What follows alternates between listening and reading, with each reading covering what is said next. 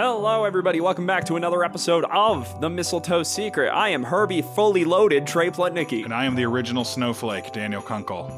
And Daniel, we have a rare Hallmark sequel. Yes. I believe, so I don't count When Calls the Heart. No, that's... Because they're episodes of television shows. But North Pole was our first Hallmark sequel, officially, I believe. And... now we have Christmas in Evergreen, which this movie is called Christmas in Evergreen: Letters to Santa. Yeah, and it does not star previous people. There they are. They're characters. Previous characters. Oh, you were like, is Trey gonna remember? I was the word very for characters. I was excited to see what you were gonna call them. They previous do not star things. Previous characters from the first film, but they do feature them as cameos, as a nice treat. Yeah. But the main character, of course, of Christmas in Evergreen, Letters to Santa is, of course, the town of Evergreen, as always. So if we remember from the... Daniel, can you give me a little snippet of what the first movie was about? The first movie was our kind of not a major turning point, but a turning point in the show, I would say. This movie, the original one, was a big introduction for our wish granting snow globe came from this one, basically. So a lot of theories kind of spun out of this one. So I was excited to see kind of how this one would try and top that, and I think overall, in some ways, it did. Yeah, it did a pretty good job of giving some great connective tissue to the HCU. Yeah. Plot-wise, this one is pretty straightforward. So let me just breeze through that. Please. We got our good friend Lisa, who's a business owner looking to...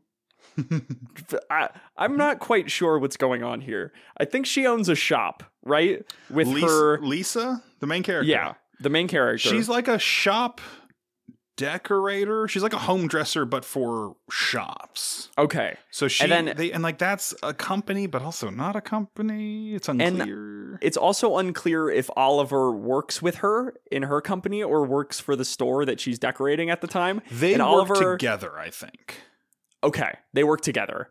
Oliver is this guy who we have seen lead other Hallmark movies, I'm sure. And he does a great job. We don't get any definitive answers on whether or not they are together, but it seems like they're together and flirty. Also, when Hallmark does a sequel, typically... There's a couple in the beginning that start together. Yes. So at the beginning of this movie, I am nothing but confused because Lisa goes to Evergreen in hopes to drum up more business or something. It's her hometown of sorts. It's literally just like, they're like, you should visit your hometown. And she's like, I don't know if I want to. And they're like, but your parents won't be there. And she's like, well, that's a good point. Let me do it. So Lisa goes to Evergreen. She immediately meets a dude with a red truck, there's a truck that stopped on the side of the road. She stops on the side of the road to help the truck out because she's tech savvy. And she, there's this big orchestral swell and it's like, it's the truck from the first one. You remember that prop. It's the truck from the first one. And we meet Kevin. And now this is meet cute, right? Definitely. This is a full meet cute. Ooh, no inconvenience bystanders, I don't think. No, they're alone. But it's a functionally like... Yeah. However. It's really confusing because I was certain when we meet Kevin that Oliver and Lisa are together. Oliver and Lisa's relationship is maybe the most vague Hallmark has ever been on a relationship. Because you're right. Two attractive white cisgender people are very close together, work very closely together. So, of course, they're dating. Yeah. And that is not actually the case. Yeah. Apparently. But we don't find that out. We don't find that out until an hour into the movie. Yeah. And it's an hour and 25-minute movie, y'all. And they still have when Oliver finally comes to Evergreen to like meet up with Lisa or something. Yeah.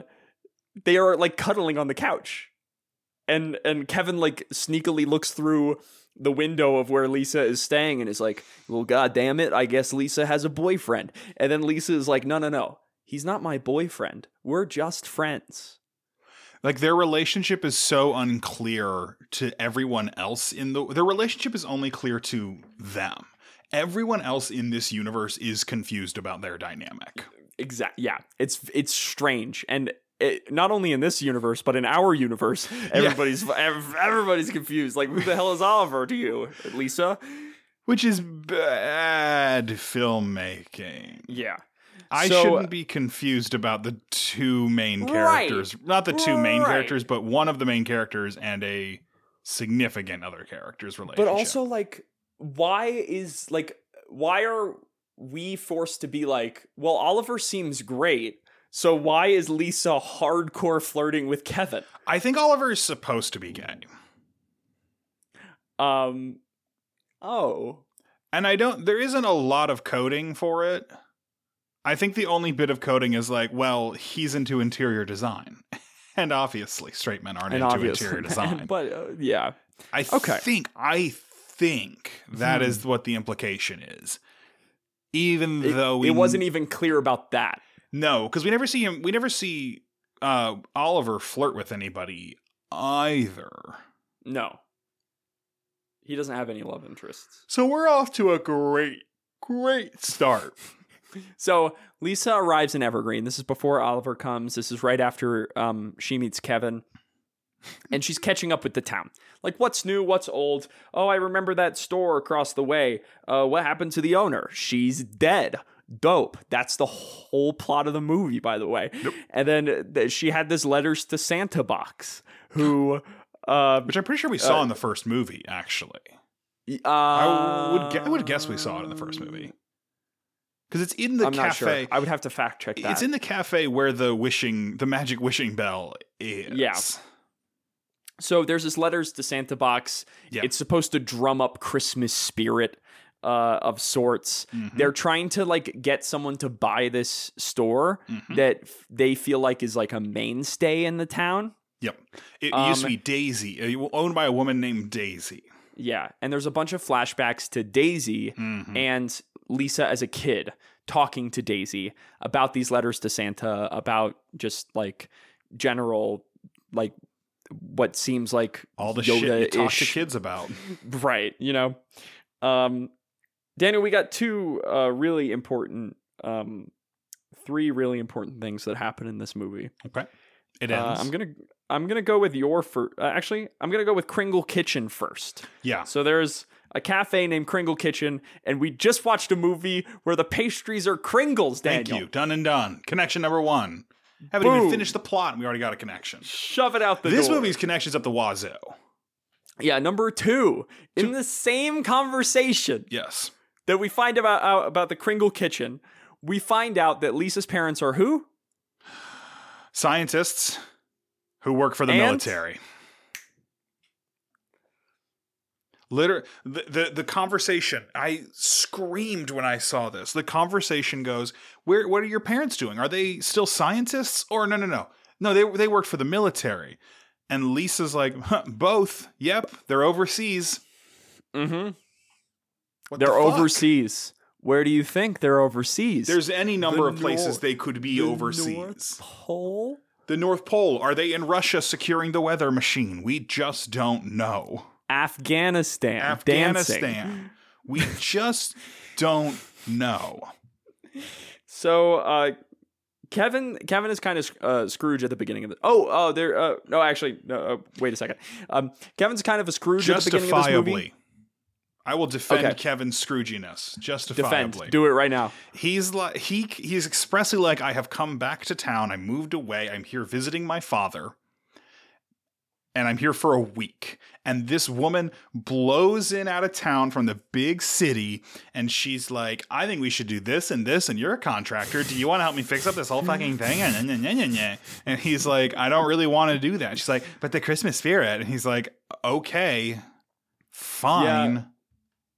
He does put a lot on, or she does put a lot on his plate immediately. And it is unclear if she's going to actually pay him. Right. The implication is it is volunteer time. Very free and volunteer. Not even cost of materials. Materials also donated. Yes. So it would cost him money to help. Also, she does not have any intention of doing any of this when she arrives. No. She arrives as sort of like a check-in. And now all of a sudden, this person that helped him fix his truck is like, we need to save this entire town because it's going to shit. Yeah. Functionally. So they fix the shop up. And then at the end, they convince this woman to come and look at the shop, and nobody in town wants a chain to buy this shop. So they convince this woman, Lisa, and eventually Oliver shows up. Lisa and Oliver convince this woman who they helped her set up a shop at the beginning of the movie. They convince her to come look at it. This woman named Polly. Convince her to come and look at it. Polly's like, yeah, I kind of dig it, actually. And also I'm expanding to 4 other stores. So like the way that they fix it all is because Lisa's like, I don't want to go. And Kevin's like, I got to go to Maine and do a fucking contracting job up there and shit.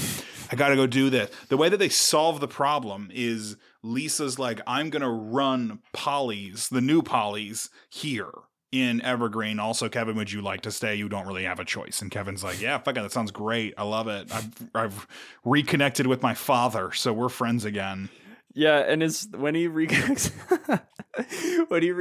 with his father, it is the most Darth Blargo shit I've ever seen in my life. Such shit. They're having this conversation.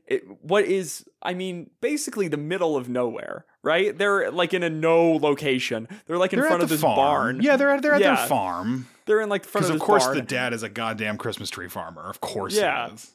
And the dad just, when they're talking about like relationship and like uneasiness and whatever. And then his dad just comes out of the fucking barn, hay and all, scraping the bottoms of his shoes. And Kevin's like, Dad? Papa? Is that you? And he's like, hello, son. Papa, is you? It's Papa?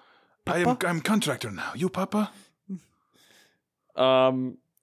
Yeah, that was awful. There's also a side plot with this nice family who it takes up a lot of the movie. There's this kid who's like trying to combat, I forget what his name is, but he's trying to combat Kevin's scrooginess, and he has a really good one-liner. That's like, I gotta go to the store and paint and decorate. And they're making cookies and they're making cookies and the gingerbread man. Doing fun Christmas shit. Yeah. He's like, I'm gonna go do a lot of manual labor. I gotta go paint. And the kid's like, isn't frosting cookies, painting, and decorating rolled into one? And Kevin's like, all right, I guess you're right. So he starts making cookies. There's a 25-year-old Santa letter that is found underneath the Letters to Santa box. It's just there. Nobody's ever picked up the box. Yeah, nobody's ever bothered to pick up the box in 25 years. And it's labeled with the initials KM, which everyone thinks is Kevin Miller, which sort of like unlocks something within Kevin to start unscrooging. But actually, as it turns out, it was his father's letter to Santa that his dad wrote at like 30 years old. His dad wrote when Kevin was a youngin', and the dad is like, my wife's just died. Everything's terrible. I wish the Christmas bells would ring again. So I guess instead of like, I don't know, going to church and praying to God, he wrote a letter to Santa, which is what you do in Evergreen. I love it. Infinitely prefer that. There's also a secret Evergreen key. The most interesting plot in the movie, and is given about 4 minutes of screen time. Yeah. They find this key at the hardware store, and they're both like, I just love when you go to hardware stores and they've got big things full of junk. And I was like, never been my experience of going to a hardware store in the slightest. Usually, yeah. I've never asked them for their random box of shit before, to be fair, but I've been to a lot of hardware stores. Yeah, going to the counter and going, hey, do you have a box of shit in the back? I want to sift through it. I need a new wrench.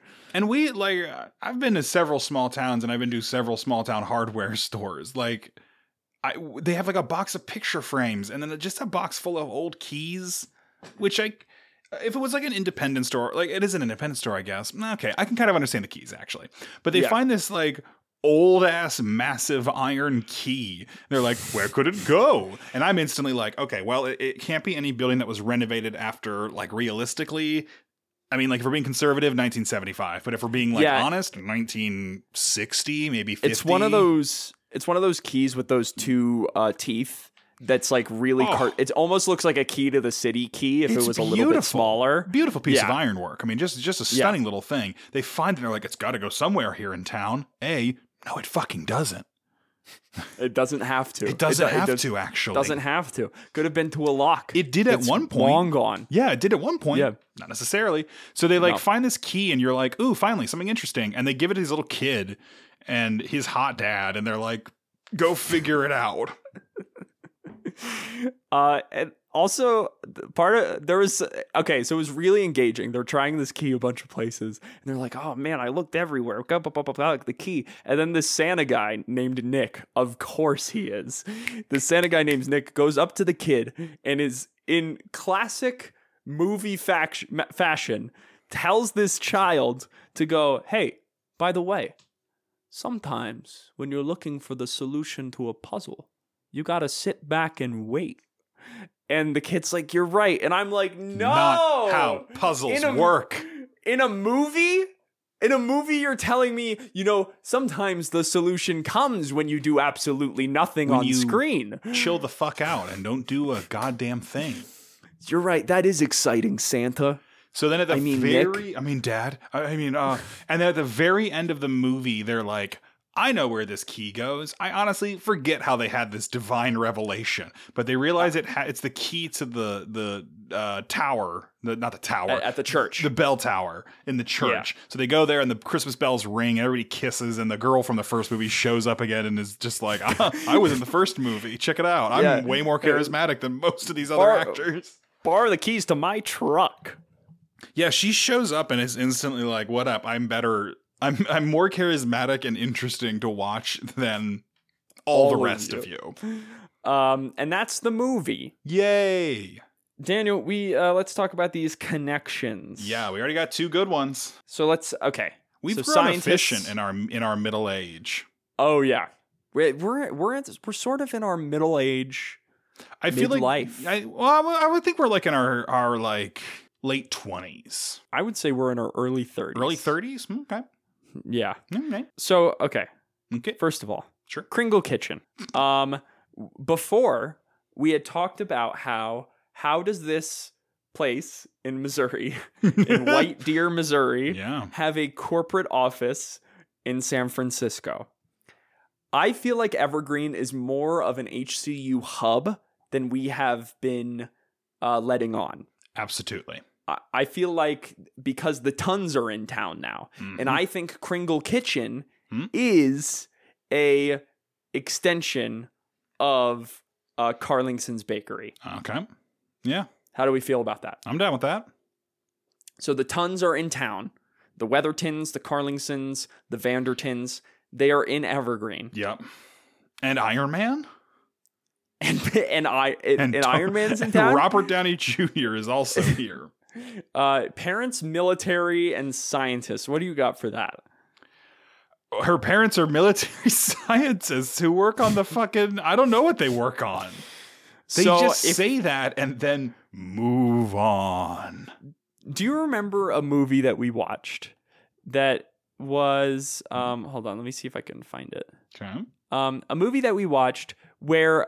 somebody was trying to buy that Christmas town. Yes. And we theorized that there was a lab underneath that Christmas town. Christmasland. Oh, you think they're Christmasland researchers. Interesting. So I think, if we can recall, in Christmasland, the plot of that movie was there's this great sort of Christmas theme park town called Christmasland that sort of has been defunct and was trying to be bought up for $2 million by this real estate mogul. So he could set up a bunch of McDonald's and Starbucks and gas stations because it's like has great interstate access. And we theorized that they were trying to build a lab underneath Christmasland. Of course they are. Or there's already a lab underneath Christmasland that Santa uses. So what do we think about that in relationship to this? I like it. Annika also threw out an interesting theory while we were watching this one. Try this on for size. She threw out that Evergreen is a training station for Christmas angels. For Christmas angels. Yeah. So are there Christmas angels in this movie, and how are they trained in Evergreen? I think most of the people here are Christmas angels, but they're like trainees. So it's like... So they're kind of bad and uncharismatic? They're not great at it yet. I think what we can probably, I think pretty definitively say is that Ashley Williams, the actress from the first movie who played Allie, who shows up at the end, I think we could pretty confidently say she has graduated. Do you think she's a Christmas angel? So tell me this. When did she pass away? June 16th, 2017. Awesome. I don't know. It's interesting, though. It was an interesting way to look at this. I don't know if it's right. Yeah, I can hold on to that. I feel like let's hold on to that. But to your initial theory of this, this is a lab. This is a hub for something. It's something else, especially because there's so much sort of magic about Evergreen, I think, whether it be the letters to Santa, whether it be Nick, whether it be the snow globe. The wishing snow globe is also like such a fucking thing. Like people go into this town to wish on the wishing snow globe, which I'm like, at that point, it's not fucking magic. It's not magic at that point. It's verifiable, repeatable evidence that it does work. So there's like no question mark. So I'm confused why we're still pretending this is magic and not science. But I'm getting off track. I think it is a hub. I think it is definitely a hub for Christmas magic. I don't think we know what kind yet, though, which is exciting because we still have at least one more Christmas in Evergreen to watch. So right? I don't want to be making a lot of assumptions right now because we still have 2019's Christmas in Evergreen at least. Yeah. So I don't want to make full assumptions, but this is a hub, and I think there is a reason that the military scientists left, but their daughter returned. Yes. Okay, I'm in. And I don't know what that is yet. I'm in. I'm in to keep going. To keep going on this. I'm curious about it. Daniel, what are we watching next week? Next week, we are watching the wonderful and delightful Reunited at Christmas. Oh, okay.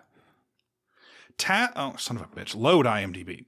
Tasked with penning a Christmas novel, a successful writer returns to her late grandmother's home for a family reunion during the holiday season. Okay. I can get behind that. The ones about writers have gone pretty well for us. They're very hit or miss, but I will agree. Overall.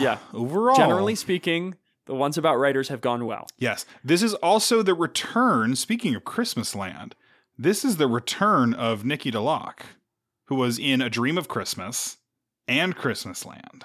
So I don't know what they're telling us with that. Dream of Christmas was also one of the first Christmas Angel movies, I believe. Dream of Christmas. I can't remember what that one was about. This is the one where she wishes to be single. Wishes to be single? Yeah, remember this one? She was dating the guy and she wished to be single? I don't remember that actually at all. This was in like 2016. So this was 2 years ago. This is a while ago. I so don't remember that. Wow. No. You'll remember the picture if you see the picture. Okay. It's crazy how much I remember movies from 2010 to 2013 more than I remember movies from 2014 to 2017. Because they were very Is bad. That wild? They were, because they were finding their footing there, I think we can say. I think we can, and now, they were looking around for it, not quite there. Like, we are in full-on factory mode now. Like, you remember the shit cookie your nephew made, but you will never remember the very average cookie that you're like... 16-year-old nephew made that looked fine, you know. I got two quick pieces of Hallmark news for you as well. Okay, give it to me. So is it about the Hallmark cruise? No, it is not. It is about there is a Hallmark series, Ride, which I don't know if you've been seeing this. No. It looks fine. It looks very Christian and like they're calling them neo-westerns, which like neo-western is a genre. And I don't think these are it. I think just movies about people who live in the country are not neo-westerns by default. Yeah, like unless people are fucking dying with like laser guns in the dusty deserts of Oklahoma, then it's not a neo-western. No Country for Old Men is what I always think of. Like that, like the definitive neo-western. Breaking Bad is kind of that sort of thing. I mean, my film analysis teacher famously called Dark Knight a neo-western. What the fuck did that? No. Logan is a neo-western. If we're talking Dark Knight, not Dark Knight. What the fuck? No, because the neo-western has to embrace like the independence, and the Dark Knight is the most fucking like. That's a whole other fucking story. It's the most pro-Patriot Act fucking movie ever. Sure. Anyway, so there's this new movie. There's this new thing. I just love this article from you, this title. Do you know Yellowstone? Yes. The show Yellowstone. I kind of want to watch it, honestly. Like my mom's really hyped it up for me, and like I keep getting clips of it on TikTok, and I'm like, it's kind of hard fucking core. So the article is titled, "If you like Yellowstone, you'll love Hallmark Channel's Western series Ride." No. Western drama scatter network television. One of the newest neo-westerns on the block and quickly gaining a foothold in the stirrup of television cowboy dramas is Ride, the Hallmark Channel's 2023 hit that packs in the same family conflicts, romance, and gripping storytelling with a decidedly feel-good Hallmark flair. Now, I've never watched a single goddamn episode of Yellowstone. I don't think feel-good... No. Is the way, considering when I read Wikipedia, the Wikipedia description, the series follows the conflicts along the shared borders of the Yellowstone Ranch, a large cattle ranch, the Broken Rock Indian Reservation, Yellowstone National Park, and land developers. I don't think so. Doesn't sound feel good. We've got that, and then a day ago this came out. This is straight off. This is hot off the presses at time of recording. So for you all, it's like 4 weeks in the past. Hallmark sets first scripted podcast. Romance mystery series Crimson Hearts Collide. Oh. A soulful romance mystery story spun from the company's Mahogany content initiative.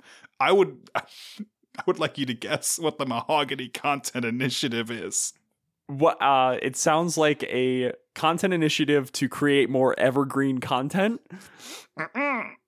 What? Okay, tell me. It's. Mahogany, as near as I can tell, is they're like, hey, black people like Hallmark movies too.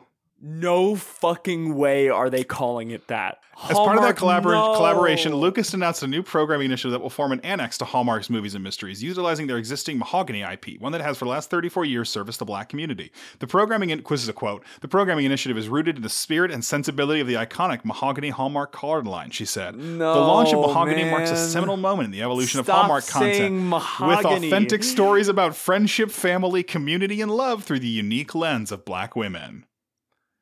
And if zoom, enhance on that photo. It looks like a white woman announcing it with a black woman about 3 feet to her right.